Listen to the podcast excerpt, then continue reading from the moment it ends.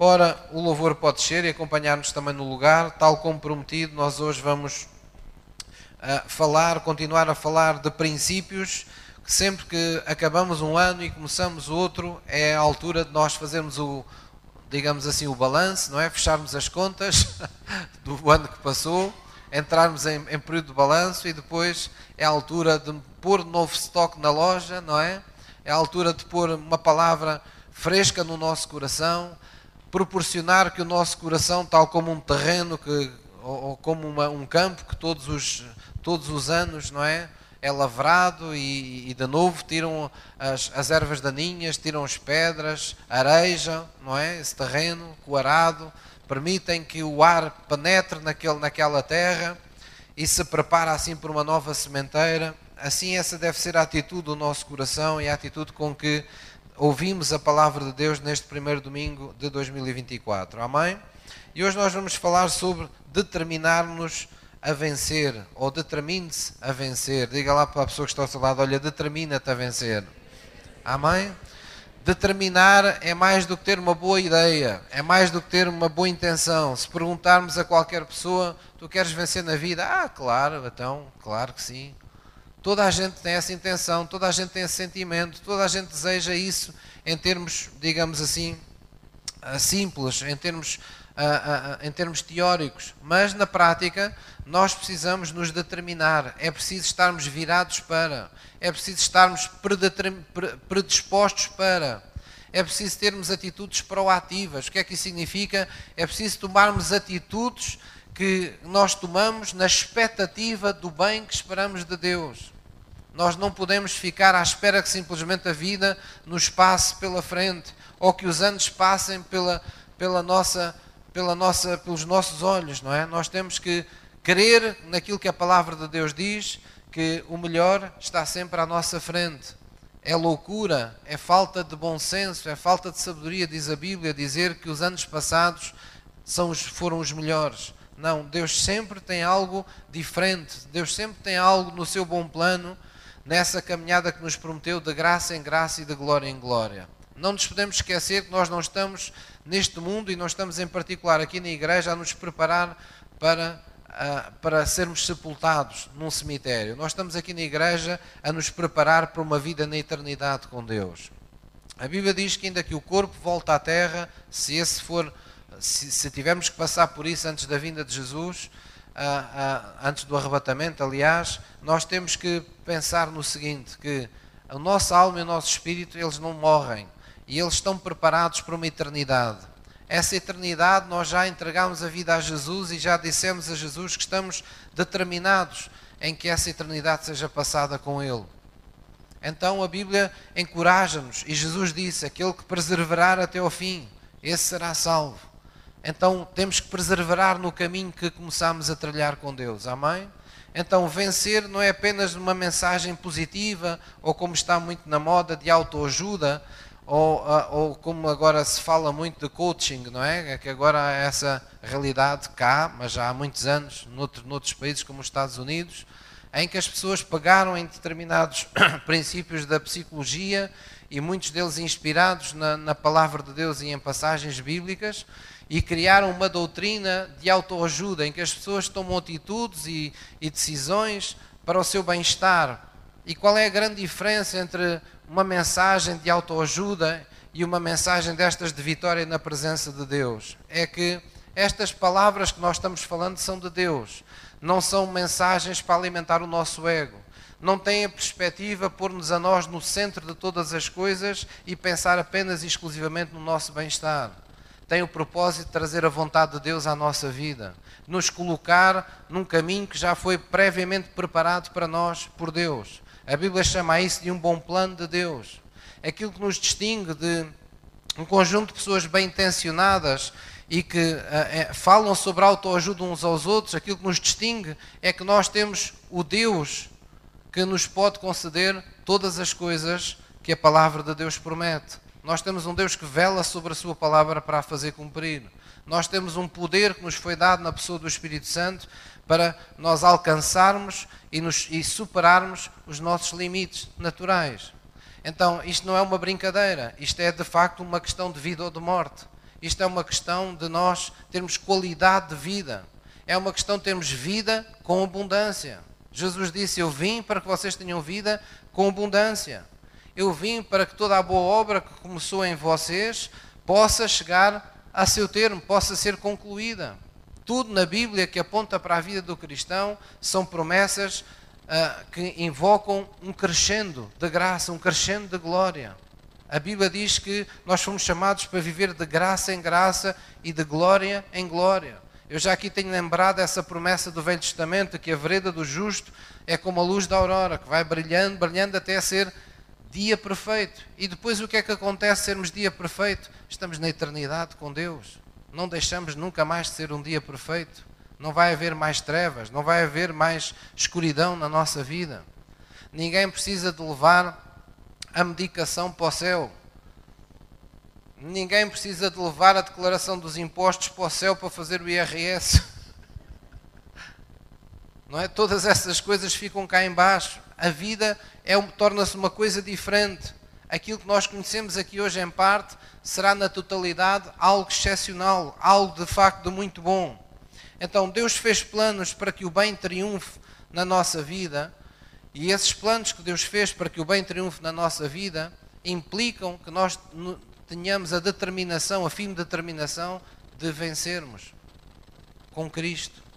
Nós temos que, por um lado, olhar para Deus e ver o que Ele nos oferece, ver as promessas que Ele, que Ele coloca diante de nós para a nossa vida.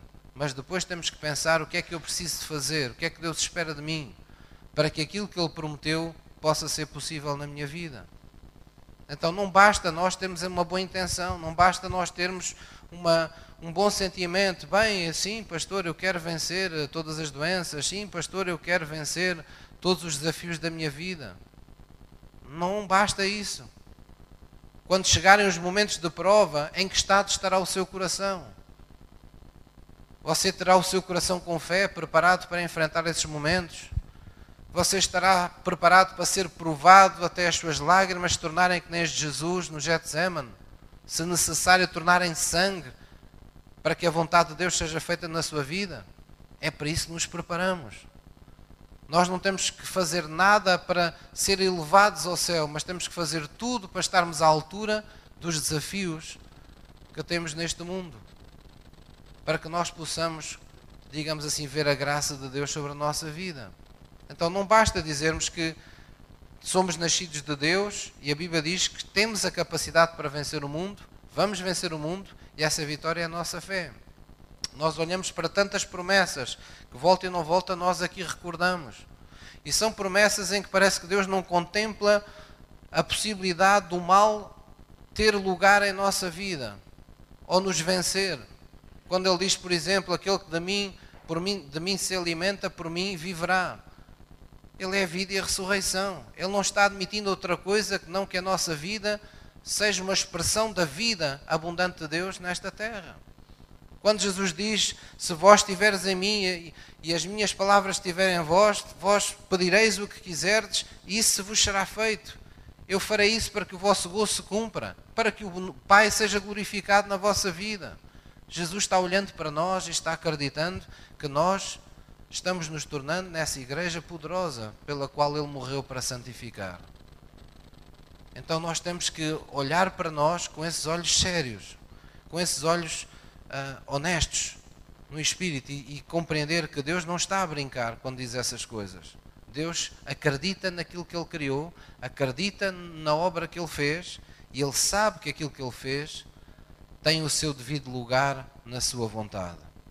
Deus tem um bom plano para cumprir na nossa vida, mas isso não dispensa, ou antes, a, vitória que você tem à sua frente em todas as circunstâncias da sua vida não dispensa que você entre em concordância com Deus acerca de todas as coisas.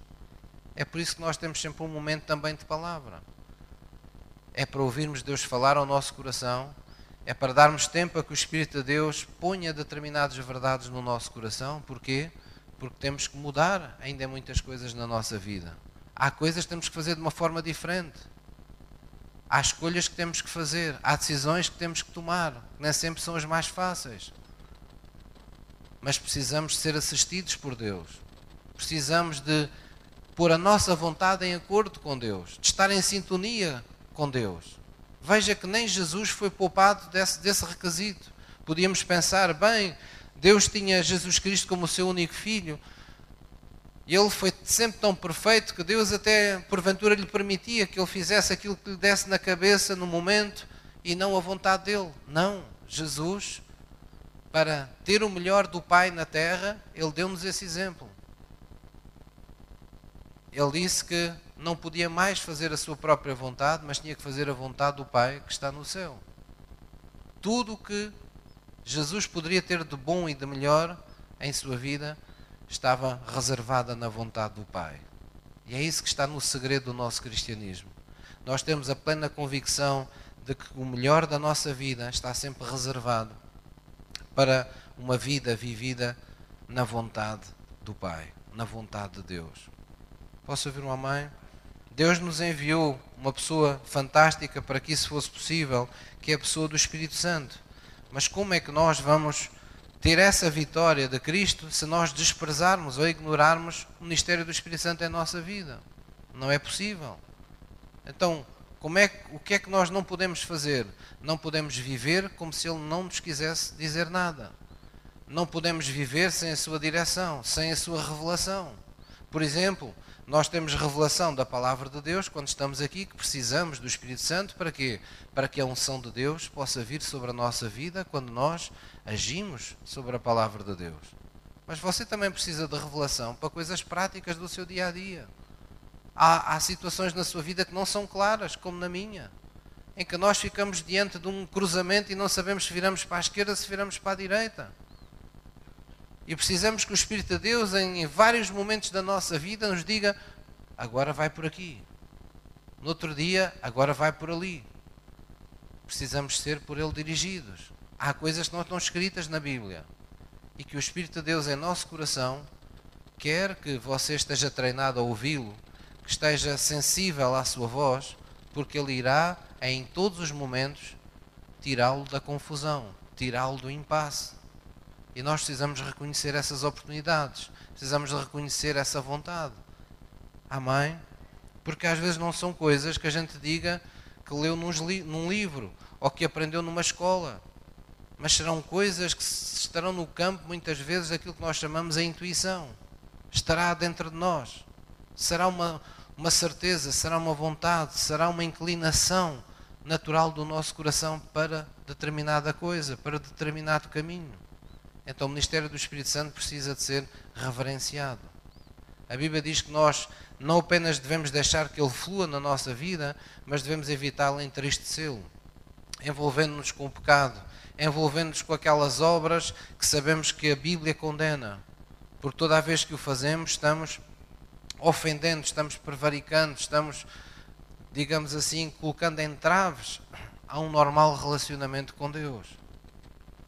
E é por isso que a Bíblia diz: se alguém está em Cristo, afaste-se da iniquidade. Nem sempre é fácil para nós nos afastarmos da iniquidade, mas Deus fala como uma condição. Deus fala isso como se fosse algo imprescindível. Fala isso para aqueles que se determinaram a vencer. Porque aqueles que querem vencer estão dispostos a pagar o preço. O apóstolo Paulo falou disso numa das suas cartas, dizendo que aqueles atletas que correm para ganhar o prémio, de tudo se abstêm e fazem todas as coisas para, no final, levar aquela taça. E, e o apóstolo Paulo queria com, isso, queria, queria com isso dizer que também nós temos que compreender qual é o verdadeiro prémio que Deus tem para nós temos que compreender que não podemos deixar de fazer as coisas difíceis da nossa vida para não perdermos aquilo que nós não podemos perder na nossa vida, que é a eternidade. Que é estarmos na terra e podemos dizer que Ele está conosco, que temos a Sua bênção, que temos a Sua graça, que temos o Seu favor divino. Não há nada que compre isso. Nós podemos ter uma fortuna no banco e rebentá-la toda por estarmos gerindo isso sem a bênção de Deus. E nós podemos não ter nada no banco e termos sempre as necessidades supridas por estarmos reconhecendo Deus continuamente na nossa vida. Então temos que compreender que ter Deus é de facto ter tudo. E quando Ele diz que nós nascemos de, dele para vencer o mundo e que Ele com essa vitória quer dar testemunho e quer fazer da nossa vida expressão daquilo que Ele é, nós temos mesmo que crer no coração disso. Temos mesmo que compreender que isso é, é uma verdade, é algo que Deus quer para nós. Amém? E temos que levar isso a sério nas coisas mais pequeninas da nossa vida. A Bíblia diz que Deus nos criou em Cristo Jesus para as boas obras, as quais fez para que andássemos nelas. Então nós fomos criados para as boas obras. Que boas obras são? Não são os nossos atos de caridade, são as obras que, de Deus que Ele quer, das quais Ele quer que sejamos intérpretes nesta terra. Deus espera, em determinados momentos, em determinadas situações da nossa vida, poder contar conosco para fazer a sua obra. Ora, se nós não estivermos predispostos para isso, como esperaremos dele uma vitória para a nossa vida no que quer que seja? Deus nos mandou viver no seu amor, Deus nos mandou viver na sua fé. Mas se nós, por exemplo, estou a dar exemplos uh, simples e, e, e, diretos, se nós, por exemplo, decidirmos a quem é que devemos, a quem é que queremos perdoar e a quem não perdoamos, se nós vamos decidir que fazemos bem a uns e não fazemos bem a outros, o que é que nós estamos a dizer a Deus? Estamos a dizer a Deus que queremos usar o seu amor para aquilo que mais nos convém. Mas a vitória só vem quando eu sou capaz de fazer o bem a todos e perdoar a todos. O mesmo é dizer quando é o amor de Deus que, me, que reina em mim e não eu que uso o amor de Deus para aquilo que me convém. A fé é a mesma coisa. Uma coisa é você viver em fé, outra coisa é você querer usar da fé quando ela precisa. Viver em fé significa que nós vivemos sempre com a mesma expectativa de Deus, independentemente das coisas que nos aconteçam, independentemente dos cenários que a nossa vida nos traga, independentemente dos momentos mais difíceis ou menos difíceis que a nossa vida tenha. Viver na fé significa que nós estamos dispostos sempre, em qualquer circunstância, a responder por aquilo que nós queremos. Ainda que às vezes ficamos emudecidos pelas coisas que nos acontecem.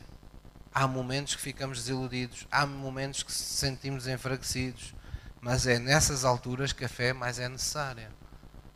É fácil a gente ter fé, por exemplo, para o suprimento das nossas necessidades quando temos em abundância. Mas será que temos fé quando passamos necessidade? É fácil ter fé quando temos saúde. Mas será que continuamos a ter fé quando passamos por momentos complicados de saúde? É fácil ter fé quando vemos os caminhos a abrir e reconhecemos o favor de Deus, mas será que temos fé quando tudo parece fechado, quando os céus parecem de bronze? Será que nós duvidamos que Deus esteja conosco? Será que nós duvidamos que Ele seja capaz de fazer o que promete? Então nós somos chamados a viver pela fé. Não é a ter fé às vezes, é a viver na fé. A fé tem que ser uma realidade constante na nossa vida, porque a fé conserva a consciência do Deus, do grande eu sou, sempre presente em todos os dias da nossa vida. É por isso que a Bíblia diz: reconhece-o em todos os teus caminhos, e ele endireitará as tuas veredas. Em todos os teus caminhos, em todas as situações da tua vida, não deixes de reconhecer Deus. O que quer que te aconteça, não deixes de dar graças a Deus, porque Ele em nenhum momento deixa de estar no controle da tua vida. Em nenhum momento Ele permitirá que aquilo que tu não queres se aposse da tua vida. Mas, pastor, teremos aflições? Sim, a Bíblia fala nisso. Teremos provações? Sim. Teremos tribulações? Sim. Seremos postos à prova nas nossas convicções na fé? Sim. Mas Deus diz, diz sempre o que vem a seguir. Porém, eu vos libertarei de todas. Aquele que me teme, de nada terá falta. Deus nunca deixa o versículo a meio. Deus nunca para nas coisas que nos acontecem, porque Deus é o eterno. Deus existe antes das coisas nos acontecerem, durante as tempestades da nossa vida e quando elas terminam, Ele continua a ser o, Deus Todo-Poderoso. Amém? Então Ele nos convida a viver nessa fé. Então há princípios, há princípios que nós temos que ter bem firmes no nosso coração, que são princípios para nós nos apossarmos pela fé dessa vitória que temos em Cristo. Há uma vitória no papel, há uma vitória, ah, vamos dizer, no notário, há uma vitória nos registros de Deus, não é? Está registado que a vitória nos pertence. Mas nós agora temos que ir às instituições, nós agora temos que ir à segurança social, temos que ir, percebem? Nós temos que ir lá reivindicar os nossos direitos, temos que ir lá confrontar as situações da nossa vida. No mundo espiritual somos mais do que vencedores, mas conforme a nossa vida está, há muitas áreas da nossa vida onde nós ainda não experimentamos essa vitória. Então o que é que a Bíblia nos convida? Faz o bom combate da fé.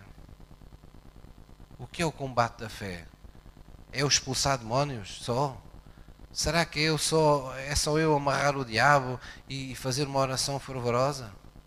Não, não é só isso. Fazer guerra espiritual não é passar o tempo todo a gritar contra o diabo. Fazer guerra espiritual é impor às circunstâncias da minha vida a visão que vem de Deus, tal como Abraão fez.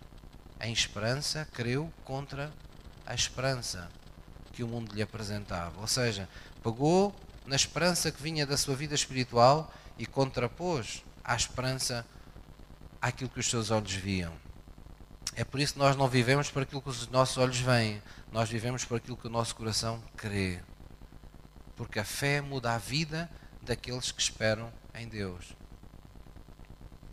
Posso ouvir uma mãe? Vamos abrir em Filipenses 3, versículo 13, vamos ver então alguns princípios simples, mas poderosos para o início deste ano. Filipenses 3, versículo 13. Vamos aprender a caminhar com Jesus, não, não vacilando nestes princípios, porque eu acredito que todos nós que estamos aqui hoje Estamos aqui porque estamos determinados a vencer este mundo. Amém? Jesus disse: Neste mundo três aflições, mas tenham bom ânimo. Tenham a minha paz convosco, porque eu venci o mundo. Então Jesus está a dizer: o que vocês vão experimentar, eu já abri o caminho, eu já abri a porta. Permaneçam em mim, vivam por mim, alimentem-se de mim e vocês vão encontrar em mim o caminho, porque eu sou o caminho. Eu sou a verdade que vocês precisam, eu sou a vida que vocês vão encontrar. Filipenses 3, versículo 13. O apóstolo Paulo faz esta declaração para vermos este princípio e recordarmos este princípio importante para o início deste ano. Diz assim: Diga comigo, irmãos, quanto a mim, não julgo que o haja alcançado. Quer dizer, aquelas coisas que o apóstolo Paulo se propôs a alcançar com a sua vida, ele tinha noção que ainda não tinha alcançado.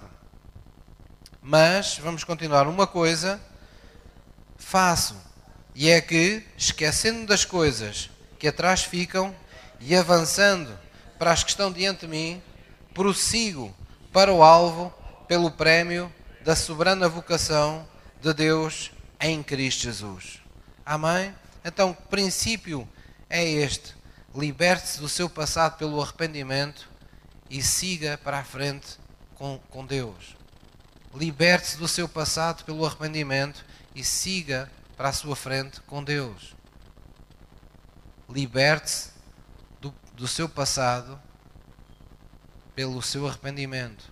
O passado pode ter sido um passado há muitos anos, na sua infância até, mas o passado foi a hora que acabou de passar. Foi o dia de ontem também. Todos os dias nós temos situações em que o inimigo procura nos amarrar a faltas de perdão, a sentimentos de injustiça, a sentimentos de desânimo, a pensamentos de derrota. De tal maneira que nós crescemos, muitos de nós, a ler livros que nos ensinaram determinadas verdades, como um que dizia destruindo fortalezas, não é? E que eram onde as fortalezas? Na nossa mente. Porquê? Porque todos os dias as coisas que nos acontecem, temos um inimigo que se usa dessas coisas para nos ministrar tudo o que é doutrina contrária à palavra de Deus. Tudo o que é doutrina do mundo que jaz no maligno. E todos os dias nós somos confrontados com a possibilidade de ficarmos presos, de ficarmos amarrados pelas coisas que nos acontecem, pelas palavras que nos disseram, pelas palavras que ficaram por dizer, pelos caminhos que não se abriram, pelas expectativas que foram goradas. Todos os dias nós temos oportunidades para isso.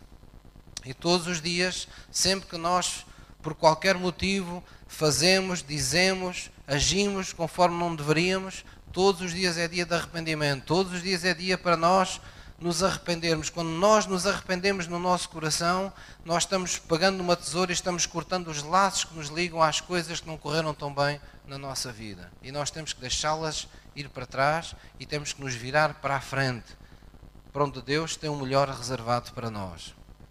Olhar para trás, biblicamente, é sempre uma, uma, uma forma de encontrarmos maldição. É sempre uma forma das coisas não nos correrem bem. E é por isso que temos os exemplos daquela mulher de Jó, não é? Que todo o tempo, quando saiu de Sodoma e Gomorra, ela sempre olhava para, para trás. E o que é que lhe aconteceu? Tornou-se uma estátua de sal. Esse, esse exemplo dela ficar petrificada, dela ficar parada no tempo, por ter olhado para trás, é, digamos, uma, uma figura daquilo que nos acontece quando nós ficamos olhando para trás. Quando ficamos olhando para trás, ficamos lá atrás com o passado. Tornamos um monumento, tornamos algo sem vida. Quando olhamos para o povo hebreu, quando saiu do Egito e atravessou o deserto, o que é que Deus fez? Deus perdoou aquele povo que, digamos assim, duvidou dele todas aquelas vezes, mas Deus é um Deus justo. Ele disse: não está em causa o perdão, está em causa que eu não posso deixar estas pessoas entrar na terra prometida. Porque elas têm o seu coração no passado que não largam. Estão sempre a olhar para trás. Quando havia qualquer situação mais difícil, ah, mas eu no Egito tinha umas panelas e as minhas panelas.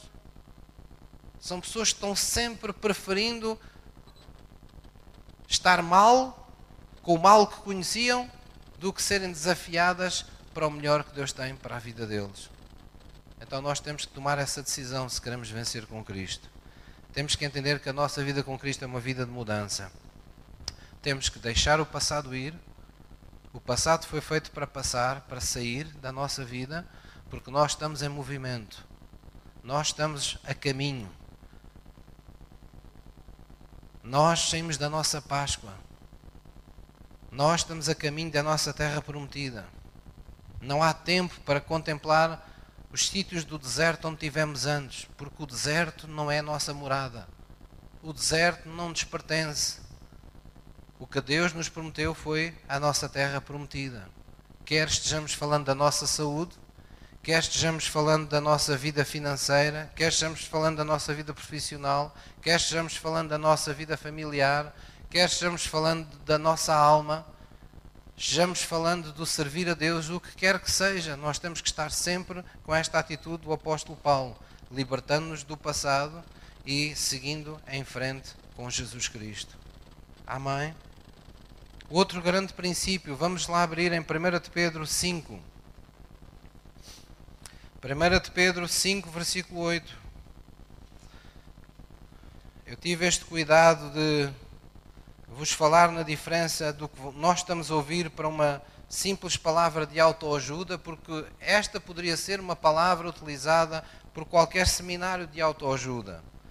Simplesmente na autoajuda, como muitas vezes em muitos gabinetes de muitos psicólogos, as pessoas podem nos ajudar a pensar melhor num gabinete de psicologia, mas o que nós precisamos não é apenas disso, nós precisamos de poder Deus enviou o Espírito Santo à nossa vida para trazer o poder de nós alcançarmos o destino traçado por Deus. Precisamos do poder do Espírito Santo para ultrapassar as coisas que estão diante de nós.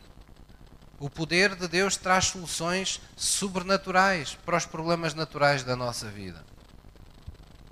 1 de Pedro 5, versículo 8 nos diz assim a palavra de Deus.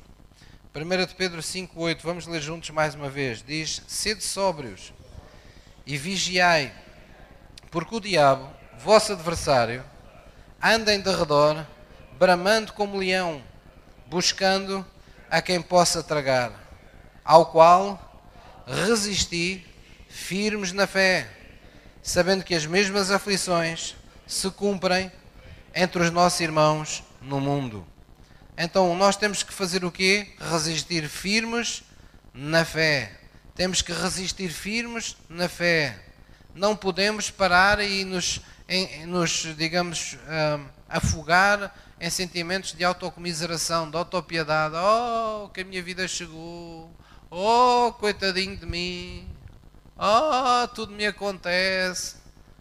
Acontecem as mesmas aflições por todo o mundo.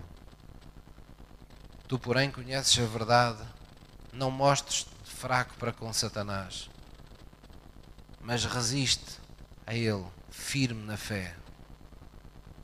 O que é firme na fé? Não te deixa abalar no teu coração, porque é do teu coração que procedem cheias da vida. Se tu deixas abalar no teu coração, deixas de orar, deixas de buscar a palavra, deixas de ir à igreja, deixas de acreditar em Deus na tua vida, então não te deixes abalar no teu coração. Resiste firme na fé.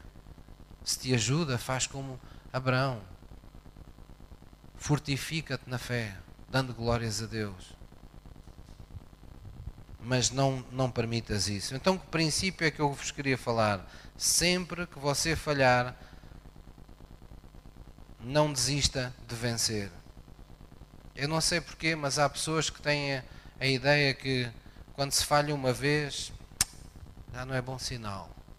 Mas vocês já olharam, por exemplo, para eleições que há todos os anos em, em vários países? Vocês já repararam que há pessoas que um dia chegam ao presidente ou chegam ao primeiro-ministro e que foram derrotados não sei quantas vezes até naquela eleição eles serem eleitos? Você já reparou que há tantos atletas que falham tantas metas até um dia baterem um recorde. Você já reparou que há tantos empresários bem-sucedidos que durante uma vida deixaram várias empresas que tinham ir à falência, até que um dia eles conseguiram se ingrar na sua atividade profissional. Então, falhar faz parte do ser humano. O erro faz parte do nosso caminho. Não vale a pena pensarmos numa vida sem erros. Temos que aprender é o que fazer com os erros da nossa vida. E o que temos que fazer com os erros da nossa vida é tirar lições, é aprender para nós podermos nos tornar mais fortes no passo seguinte. Então, se nós estamos numa situação da nossa vida em que fracassamos por qualquer motivo, em que não alcançamos aquilo que esperávamos, qual é a atitude que temos que ter nessas alturas? é cá dentro não desistir da vitória que nos pertence. Porque o derrotado não é aquele que falha, é aquele que decide ficar no chão. Aquele que vence é aquele que no meio da sua, do seu fracasso, dos seus erros, das suas falhas, ainda pensa em vencer. Ainda fica a pensar, não, eu, isto ainda não está resolvido. Deus é que tem a palavra final na minha vida. Então é assim que nós temos que pensar. Mesmo na altura em que falhamos, não devemos deixar de pensar na vitória, porque não estamos destinados para sermos derrotados. Não foi isso que a palavra de Deus nos disse. A palavra de Deus nos disse que uma vez nascidos de Deus, nós vamos vencer o mundo. E esta é a vitória que vence o mundo, a nossa fé. Ah, pastor, mas eu já orei uma vez. Ah, pastor, mas eu já fiz isto uma vez e não funcionou. Faça outra vez. Ah, pastor, mas eu orei e parece que Deus não atendeu. Ora novamente. Essa é a forma de nós mostrarmos que nos levantamos. É persistir nas coisas que são de Deus. Ah, pastor, eu, eu impus as mãos uma vez lá num familiar em casa, mas não aconteceu nada e por isso nunca mais impus as mãos sobre ninguém. Está errado imponha as mãos até as pessoas ficarem carecas. Ou até ficarem curadas. O que chegar primeiro.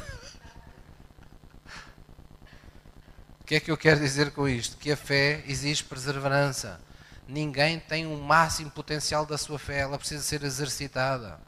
Em todas as circunstâncias da sua vida, o inimigo quer convencê-lo cada vez que você não alcança o que espera, que lhe falta tudo, que precisa da ajuda de todos, que não tem capacidade dentro de si mesmo. E você tem que saber de que matéria é feito. Você tem que ter a certeza de que tem a natureza de Deus dentro de si, tem a identidade de Jesus Cristo no seu coração. Ela tem que lá estar. Para você compreender que trata-se apenas de uma etapa, não se trata do resultado final. Um bebê, quando os pais olham para um bebê, não dizem assim: ah, chatice, como é que isto nunca há de ser, nunca vai crescer? Ele é tão pequenino. Não, as pessoas sabem que todos começam pequeninos. Que o crescimento vem com o tempo. E nós também devemos saber isso na nossa vida espiritual. Amém? Aquilo que você não venceu ainda, não quer dizer que não seja capaz de vencer. Se você continuar a ter pensamentos de vitória. Se você continuar a estar sintonizado com o que Deus disse acerca de si no seu coração. E é por isso que a Bíblia diz: olha para Jesus e não para os problemas. Porque quando olhamos para os problemas, deixamos-nos atropelar por eles. Mas quando olhamos para Jesus, nós sabemos que estamos à altura de voar como as asas, como a, de voar como as águias no céu. Muito, tão alto, tão alto, que as coisas que cá embaixo são intransponíveis parecem coisas pequeninas, capazes de serem ultrapassadas. Amém? Então diga à pessoa que está ao seu lado: olha, resiste na fé. Firma-te em Jesus Cristo. Não desistas de vencer. Amém? Não importa. Ah, pastor, eu tive uma situação de saúde, tive um exame, não correu como esperava. É uma batalha, mas a guerra tem mais batalhas. Limpe os joelhos e vamos por outra vez a palavra no coração, vamos outra vez plantar sementes de vida e vamos nos preparar para a próxima batalha, porque no fim de muitas batalhas é que se decide se se vence ou se perde a guerra. E Deus já nos ajudou, dizendo: Tendo bom ânimo, eu venci. Vocês não vão estar sós. Nunca te deixarei, nunca te desampararei. Aquele que de mim se alimenta por mim viverá. É Jesus a nos, a nos dar força, é Jesus a nos dizer: não desistas de vencer, mesmo quando as coisas não acontecem como tu esperas. Lembra-te, dentro de ti está a natureza de um vencedor, está o ADN de Deus. Todo o que é nascido de Deus vence o mundo. Todo o que reconhece que entrega a sua vida a Jesus, lhe é dado o poder lhe é dado o poder de ser feito filho de Deus. O que é que as pessoas que no mundo apenas têm uma fé vã em Deus não têm? Não têm, diga comigo, o poder. Mas todo o que recebe Jesus no coração, recebe o quê? Recebe o poder para ser filho de Deus. Quando temos Jesus, recebemos o poder para nos tornarmos naquilo para o qual fomos chamados. Há um poder sobre a sua e sobre a minha vida que não depende das nossas capacidades, não depende dos nossos estados de alma. Ele opera independentemente de como você se sinta. Ele opera independentemente da fase que você estiver a ultrapassar na sua vida. Porque nós que recebemos Jesus, recebemos o poder do Espírito Santo para nos tornarmos, na, na, na, na digamos, na plenitude filhos de Deus de pleno direito na presença de Deus. Amém?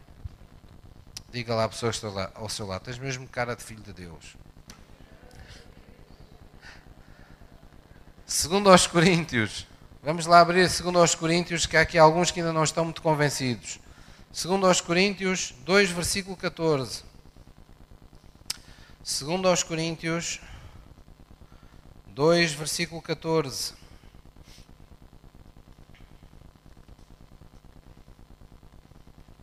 Segundo aos Coríntios 2,14. Nós temos que nos lembrar os contextos, às vezes nós não falamos nisso, e às vezes é um estudo mais profundo das Escrituras que nos mostra isso. Nós olhamos para, para passagens da Bíblia onde diz que tudo podemos naquele que nos fortalece, ou Paulo diz, tudo posso naquele que me fortalece, não é? Posso todas as coisas naquele que me fortalece. Se Deus é por nós, quem será contra nós? E nós olhamos para aquelas passagens bíblicas e pensamos que Paulo deve estar assim numa espécie de uma vivenda, não é? Com uma piscina à frente, a ouvir os passarinhos, como quem está a fazer poesia. E está ali a pensar: como é que eu vou animar estas pessoas? Não. Algumas daquelas palavras de Paulo foram escritas no meio da prisão. Foram escritas quando a sua vida não tinha esperança alguma quando estava destinado a ele ficar encarcerado para o resto da sua vida. Quando ele, em algumas circunstâncias, sabia que o seu ministério na terra não ia durar muito mais tempo. Mas ele mesmo assim recordava as palavras de Jesus, com, a mesma, com o mesmo ânimo, com o mesmo fervor. Ele esquecia-se das coisas que para trás ficavam e prosseguia em direção para o seu alvo. Ele sabia que não podia deixar de ser quem era, de fazer o que fazia, para que a sua vida alguma vez chegasse onde Deus prometera. E nós temos que ter esse mesmo sentimento. Venha a vida, venha a morte, venha o que vier, Deus ama aqueles que, até lhes ser tirada a sua vida, não negam Jesus Cristo e não deixam de fazer a sua vontade. E se Deus nos quiser trazer o grosso das suas promessas em vida, pois que traga. Mas se muitas delas só nos estiverem reservadas na eternidade, aquele que, aquele que espera no Senhor,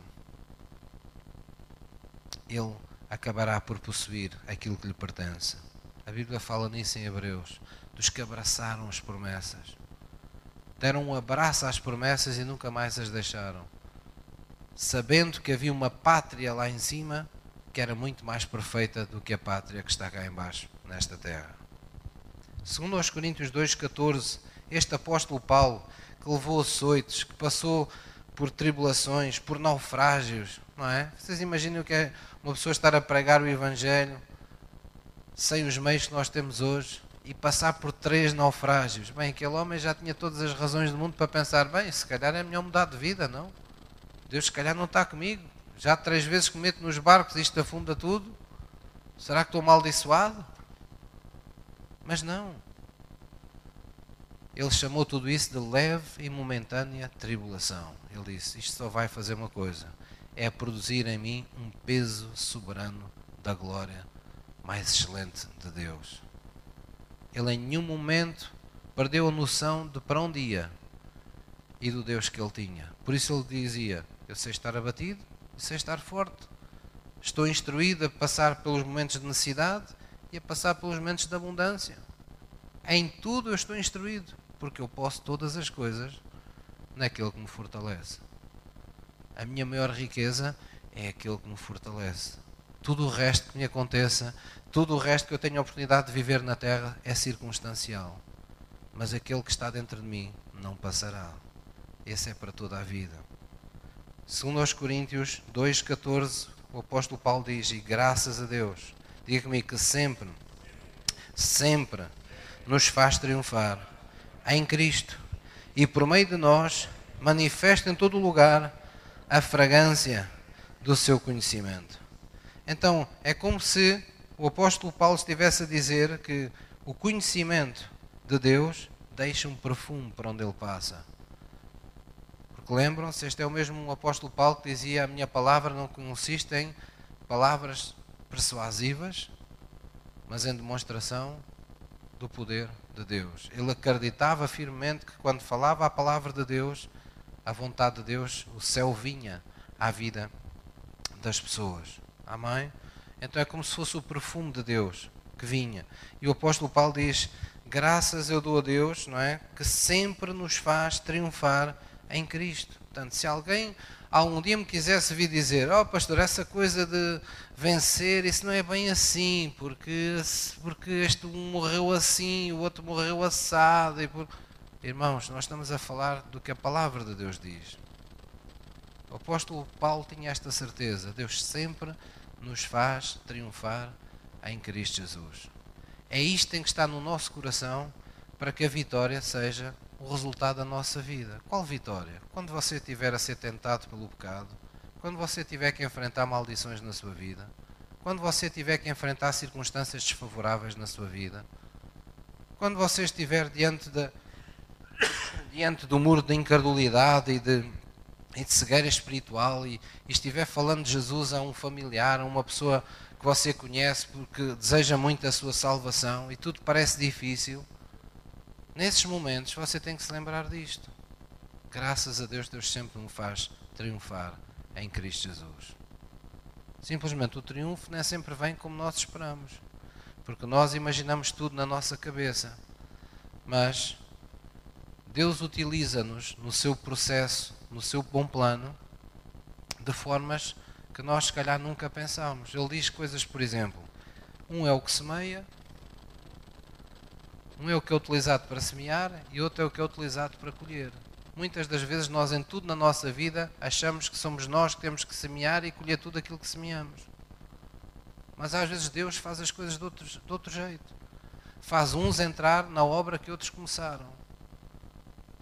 Faz outros entrarem na sua obra e, como ele diz, o reino, Deus, vai colher em lugares onde ele não semeou, mas outros semearam porque foram enviados. Deus tem coisas de fazer, tem formas de fazer as coisas que ultrapassam o nosso entendimento, como nós ainda vamos ver hoje nesta mensagem. Deus usa palavras para remover montanhas. Não vai mandar uma retroescavadora, não põe dinamite, não é? Deus simplesmente usa palavras. Aquilo que é mais importante para Deus nem sempre é o que é mais importante para o ser humano. É por isso que nós temos que renovar o nosso entendimento pela palavra de Deus, para que possamos experimentar qual é a boa, qual é a perfeita e agradável vontade de Deus. Posso ouvir uma mãe? Então, é importante nós compreendermos isso. Então, qual é o princípio que eu queria aqui deixar no, no vosso coração? é não fuja quando estiver debaixo do fogo dos problemas. Não fuja. Irmãos, nós, se calhar, não, não, não é fácil nós admitirmos, mas muitos de nós fugimos dos problemas. Às vezes nós, eu digo nós, do ponto no nós para esconder, digamos assim, a privacidade de cada um. Mas muitas vezes nós olhamos para, para situações da nossa vida, por exemplo, em que temos que confrontar alguém, em que temos que ter uma conversa séria com alguém e nós muitas vezes preferimos sair pela porta dos fundos. Preferimos deixar lá o problema e irmos embora. Quando as coisas aquecem demasiado, às vezes no emprego, há pessoas que mudam sistematicamente de emprego porque não querem enfrentar determinadas situações que hão de aparecer sempre na sua vida profissional. Há pessoas que estão permanentemente mudam de casa, mudam de emprego, mudam às vezes de parceiro ou de parceira, mudam de vida, não pelos motivos mais corretos, não pela vontade de Deus, nem pelo plano de Deus, mas porque estão fugindo de alguma coisa.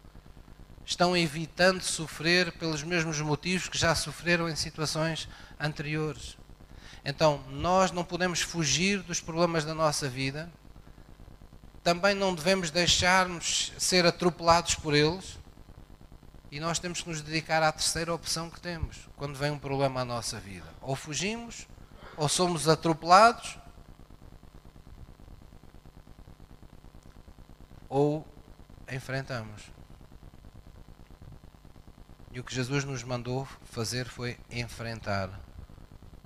Foi isso que Jesus fez num barco que estava açoitado pelo mar e pelos ventos, quando se levantou e mandou aquietar os mares mandou aquietar os ventos, que eles cessassem, e disse aos discípulos: Homens de pouca fé, por que é que vocês estão com medo?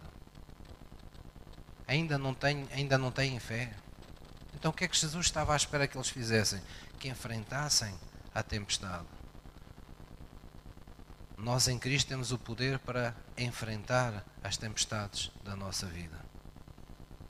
Temos o Espírito de Deus dentro de nós temos a unção de Deus sobre a nossa vida. Temos a graça de Deus em nossa vida para fazer com que todas as realidades sejam retorcidas até que elas concordem com a vontade de Deus na nossa vida. Mas para que isso aconteça, você tem que estar determinado a vencer.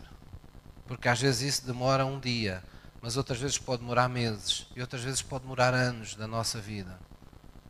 E você precisa estar firme na fé, resistindo contra tudo, contra todos, contra todas as circunstâncias, esperando sempre que aquilo que Deus prometeu aconteça na sua vida. Amém? Vamos, vamos continuar e não se esqueça deste princípio. Não fuja quando estiver debaixo do fogo dos problemas. Amém? É hora de agir, é hora de fazer a palavra de Deus. Faça a palavra de Deus, mas não fuja. Não vire costas àquilo que não está resolvido na sua vida. Em frente, fica ali o tempo que for preciso. Pastor, mas a minha fé gasta-se depressa. Alimente-se mais da palavra fortaleça-se mais em Deus, procure ajuda. Mas não desista. Não volte para trás. Amém? Vamos abrir as nossas eh, Bíblias em Gálatas 6, versículo 7. Gálatas 6, 7, nós estamos a terminar esta palavra. Gálatas 6, versículo 7. Outro princípio importante é não deixe de semear mesmo quando lhe é difícil. Este semear não estou a falar exclusivamente de nós sermos capazes de, quando sofremos financeiramente, resistirmos à tentação de não sermos fiéis a Deus. Este semear fala de todo o princípio geral do reino de Deus. Jesus disse que tudo no reino de Deus é a semelhança do agricultor que lança a sua semente ao solo. E Jesus disse que a primeira de todas as sementes é a palavra de Deus. Quem semeia, semeia a palavra. As nossas atitudes, aquilo que fazemos, aquilo que falamos, tudo entra na categoria, não é? De uma sementeira que fazemos. É isso que aqui em Gálatas também nos lembra. Gálatas 6, versículo 7 nos diz assim: Gálatas 6, 7 diz assim a palavra de Deus: Não erreis, Deus não se deixa escarnecer, porque tudo o que o homem semear, isso também ceifará. Porque o que semeia na sua carne, da carne ceifará a corrupção, mas o que semeia no espírito, com letra grande, não é? O que semeia no espírito, o que é que nós podemos semear para que o espírito de Deus opere? Semeamos a palavra, semeamos a vontade de Deus, semeamos o agir sobre aquilo que está correto e que o Espírito Santo nos manda fazer. Diz aquele que semeia no Espírito, no Espírito, do Espírito ceifará a vida eterna. E não nos cansemos de fazer bem, porque a seu tempo ceifaremos se não houvermos desfalecido. E para que não restasse dúvidas que isto tem a ver também com os outros, diz aqui no versículo 10: Então, enquanto temos tempo, façamos bem a todos mas principalmente aos domésticos da fé. Então, este, este semear estava a falar daquilo que nós fazemos nos outros. Será que isto é assim tão importante no nosso, no nosso caminho de vitória com Deus? Jesus é a pessoa certa para nos dizer. Em, de que forma é que ele resumiu o sermão da montanha? Ele disse que tudo se resumia a isto. Tudo o que quereis que os homens vos façam, fazei-lhes vós também. Ou dito de outra forma, amarás o teu próximo como amas a ti mesmo. O que estás disposto a fazer por ti, faz pelos outros. O que tu queres para ti, faz com que aconteça na vida dos outros. Queres ser bem-sucedido? Ajuda os outros a serem bem-sucedidos. Queres ser apoiado? Apoia os outros quando precisarem. Queres ser encorajado quando estiveres em baixo? Está atento para encorajar os que se sentem em baixo. Queres ser apoiado por aqueles que estão mais fortes quando estiveres fraco? Então, se estás, sentes-te mais forte, procura apoiar aqueles que estão neste momento num, num período de fraqueza. Todo o bem que tu fizeres, tudo aquilo que tu semeares, toda a palavra que tu usares para abençoar, para edificar, para levantar o outro, para trazer fé, para trazer esperança, para trazer conforto, para trazer um, um, abrir de horizontes à vida de alguém. Tu estarás fazendo pelos outros, mas estarás semeando também. Em nenhum momento devemos deixar de ser portadores da semente. Em nenhum momento devemos deixar de semear mesmo quando a nossa vida parece mais difícil. Tenho a certeza que já aconteceu com vocês o mesmo que comigo, foi em situações da nossa vida em que nós sentíamos que precisávamos mais de ajuda, não interessa a que nível seja, Deus nos colocou pessoas à nossa frente para nós ajudarmos. Quem é que já passou por situações dessas, não é? Às vezes situações em que nós estamos, estamos pronto, estamos mesmo, como costuma dizer, em baixo, não é? E Deus parece que põe uma pessoa à nossa frente que precisa de tudo. E nós ficamos assim, oh Deus, meu Deus, mas como é que eu vou fazer isto? Como é que eu agora eu nem tenho forças para mim, como é que eu vou dar forças a esta pessoa? Eu ainda ando aqui a lutar para para preservar, como é que eu vou convencer esta pessoa para que ela preserve? Mas porquê é que Deus nos faz essas coisas? Porque Ele quer que você compreenda este princípio. Mesmo quando lhe é difícil, você não deve deixar de semear nos outros. Nós somos instrumentos da graça de Deus. O vaso é quebrável, mas o que está dentro dele não nos pertence. E é para fazer a vontade daquele que lá colocou. Amém? Então devemos ter sempre isso no coração. Por último, vamos terminar em Marcos 11. Vamos abrir em Marcos 11, o louvor pode subir. Marcos 11, versículo 22.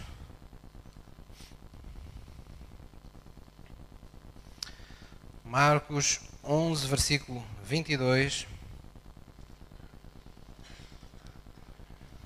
E outro princípio muito importante para os que estão determinados a vencer além de não deixar, não devemos deixar de semear quando nos é difícil, é nós profetizarmos o nosso futuro pela palavra de Deus.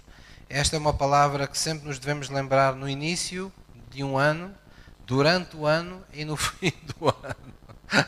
Sempre. Amém? Marcos 11, versículo 22. Marcos 11, 22.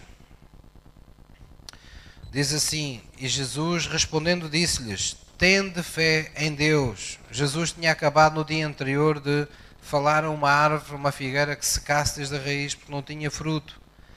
E os discípulos passaram no dia seguinte e estavam pasmados, não é? Porque viram que aquela figueira de um dia para o outro tinha secado desde a raiz. E Jesus disse-lhes: Tende fé em Deus, porque em verdade vos digo que qualquer que disser este monte, ergue-te e lança-te no mar, e não duvidar em seu coração, mas crer que se fará aquilo que diz, tudo o que disser lhe será feito. Tudo o que disser lhe será feito. Por isso vos digo todas as coisas que pedirdes orando, crede recebê-las e tê-las eis. Amém? Então, o que é que isto nos mostra? Nos mostra que as nossas palavras têm impacto no mundo espiritual. Elas têm poder para mudar a nossa vida e elas têm poder para mudar o nosso futuro. Tal como nas palavras de Jesus, por vezes falamos e naquele dia, naquela hora, parece que nada acontece, mas mais à frente nós vamos experimentar o resultado das nossas palavras. Porque a Bíblia diz isso. Diz que nós vamos comer do fruto daquilo que falamos. É um princípio espiritual. E é por isso que devemos ter cuidado com as nossas palavras. Estou apenas a dar aqui um lamiré e recordar esta doutrina para que não fique esquecida no início deste ano. Não diga todas as coisas aos seus filhos. Há palavras que amarram o futuro das pessoas que nós amamos. Há palavras que condicionam a nossa vida. Há palavras que impedem a graça de Deus de operar na nossa vida porque a morte e a vida estão no poder daquilo que nós falamos. O grande navio da nossa vida tem um leme pequenino que é aquilo que nós falamos. E para onde você falar, diz, diz lá a palavra de Deus, é para onde esse grande navio que é a sua vida se desloca. Eu não sei se você já esteve num grande navio. Eu só tive em navios assim, mais ou menos medianos. Mas grande, grande, tipo aqueles cruzeiros transatlânticos, eu nunca estive. Mas acredito que quando um navio daqueles começa a movimentar ligeiramente para a esquerda ou para a direita, as pessoas que estão lá dentro nem se devem aperceber daquilo, não é? Porque não é como um barquinho pequeno que dá a volta e a gente sente uma inclinação. Aquilo são toneladas e toneladas. São hotéis inteiros que estão sobre, sobre a água. Então, quando aquilo se começa a movimentar para a esquerda ou para a direita, às vezes mesmo ligeiramente, as pessoas estão lá dentro, nem se apercebem de para onde aquele cruzeiro se está a dirigir. Mas mais à frente, se forem à janela, eles percebem que a rota foi emendada. É isso que acontece com a nossa vida. Quando você fala a palavra de Deus, quando você se dá o trabalho nos seus tempos de comunhão com Deus, de pegar na palavra de Deus e profetizar para a sua vida a palavra de Deus, você no momento parece que nada acontece. Você nem tem noção do que, é, do que é que está a acontecer na sua vida. Mas há alguém enviado por Deus que está dirigindo a sua vida para onde você falou. Porquê? Porque você entrou em acordo com Deus infelizmente, temos sempre quem tente confirmar as nossas palavras. Digo infelizmente porque o diabo também vai tentar confirmar as nossas palavras negativas. E é por isso que a Bíblia diz: a morte e a vida estão no poder daquilo que nós falamos. É por isso que Deus diz que se a nossa boca é doce no falar, não deve ser depois amarga, porque da mesma fonte não deve proceder as duas realidades. Infelizmente, quando falamos, praguejamos, há demónios que esperam as nossas palavras porque sabem que nós estamos a falar fora da vontade de Deus eles têm a autoridade para nos ferir, não para nos destruir, mas muitas vezes para nos ferir, para nos ferir o nosso calcanhar. Então nós temos que ter esse, não apenas esse cuidado, mas essa vontade, essa determinação de falar para a nossa vida aquilo que já sabemos que é da Sua vontade que nos suceda. Amém? E se nós não soubermos coisas muito concretas, não soubermos nomes, não soubermos uh, moradas, não soubermos coisas concretas que se vão passar, porque o, o dia a dia é muitas vezes uma surpresa, nós sabemos nos princípios gerais da palavra de Deus aquilo que deve estar acima de todas as coisas. Nós sabemos o que é falar bênção para a nossa vida. Nós sabemos o que é falar a graça de Deus sobre a nossa vida. Nós sabemos o que é falar a, a, a, a unção de Deus sobre a nossa vida. Todas essas coisas precisam ser invocadas. Nós devemos invocá-las. Porque quem o invoca sabe que está em aliança com Deus e as suas palavras são a proclamação do seu tratado, do seu, da sua aliança que tem com Deus. É por isso que nós, quando tomamos Santa Ceia, simplesmente não tomamos os elementos. Não chegamos aqui, alguém prepara umas bebidas, eu chego e pronto, então vamos lá distribuir isto. Não, eu, eu oro antes de nós tomarmos a Santa Ceia. Porque é preciso consagrar os elementos. E quando nós tomamos os elementos, antes o que é que fazemos também? Nós proclamamos a expressão do nosso pacto. Nós falamos arrependimento se for necessário. Nós declaramos que Jesus é o Senhor. Nós anunciamos aquilo que Deus diz acerca da Santa Ceia na nossa vida. Porquê? Para que isso tenha lugar para que isso tenha impacto na nossa vida.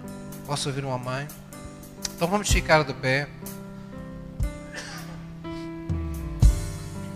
Glória a Jesus. Vamos baixar a nossa cabeça em reverência diante de Deus. Vamos orar na Sua presença. E vamos dizer, querido Deus, graças te dou, porque verdadeiramente Jesus já morreu por mim em meu lugar naquela cruz do Calvário. E seu sangue derramou para perdoar os meus pecados, para que eu não estivesse mais debaixo do domínio de qualquer pecado, de qualquer erro passado, de qualquer maldição, fosse ela hereditária, fosse ela invocada por alguém, mas sobre todas as coisas eu estivesse em vitória eu fosse plenamente livre para te servir, para te amar, para fazer a tua vontade. Obrigado, Senhor, por essa vida abundância que me trouxeste em Jesus Cristo. É com fé nessa obra redentora que eu esqueço as coisas que para trás ficaram e te peço perdão pelos meus pecados, Senhor, e recebo com fé o perdão desses pecados pelo sangue que já foi derramado naquela cruz, para que a tua vida tenha lugar em mim de forma plena. Vem estabelecer o teu trono em meu coração. Vem dirigir-me segundo a tua vontade, pois eu sei que sou nascido de ti para vencer este mundo na minha fé. Eu sei, Senhor, que a tua graça está em operação sobre a minha vida. Eu sei que a tua bênção está ordenada sobre mim ao entrar e ao sair da minha casa em toda a obra das minhas mãos. Pois eu não sou mais de mim mesmo, mas eu sou de Jesus Cristo.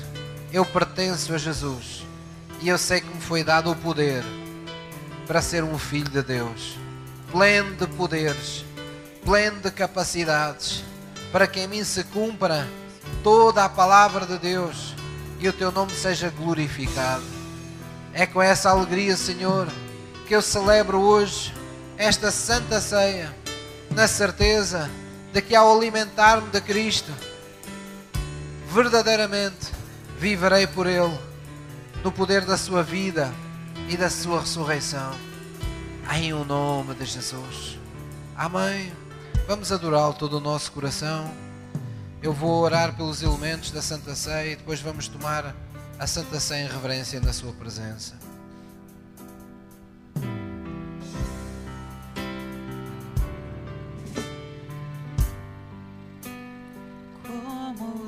Como Zaqueu, eu quero subir o mais alto que eu puder, só para te ver, olhar para ti e chamar tua atenção para mim. Eu preciso de ti, Senhor. Eu preciso de ti, ó Pai. Sou pequeno demais, dá-me a tua paz.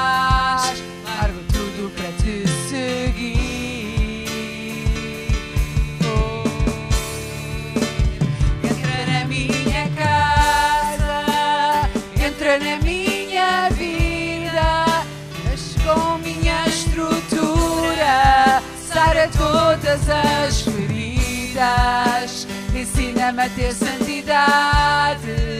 Quero amar somente a ti, porque o Senhor é o meu bem maior. Faz um milagre em mim.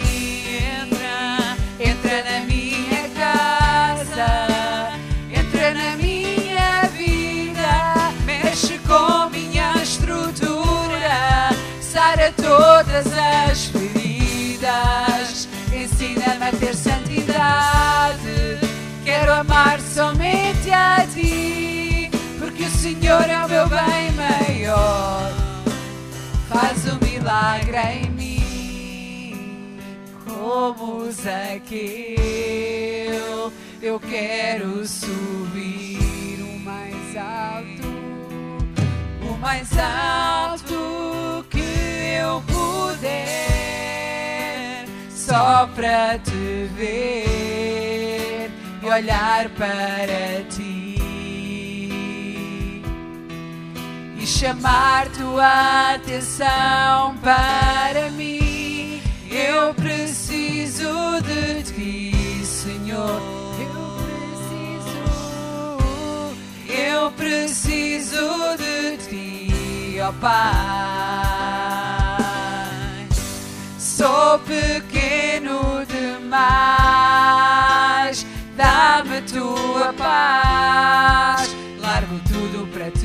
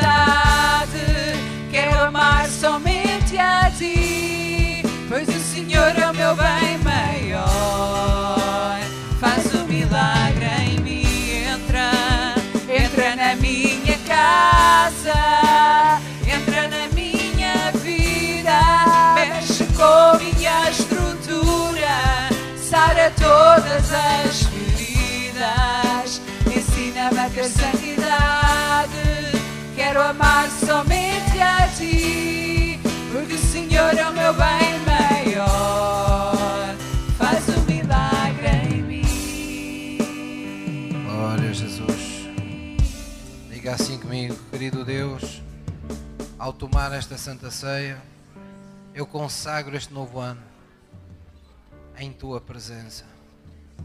Eu declaro, Senhor, que tu és verdadeiramente o Senhor deste ano.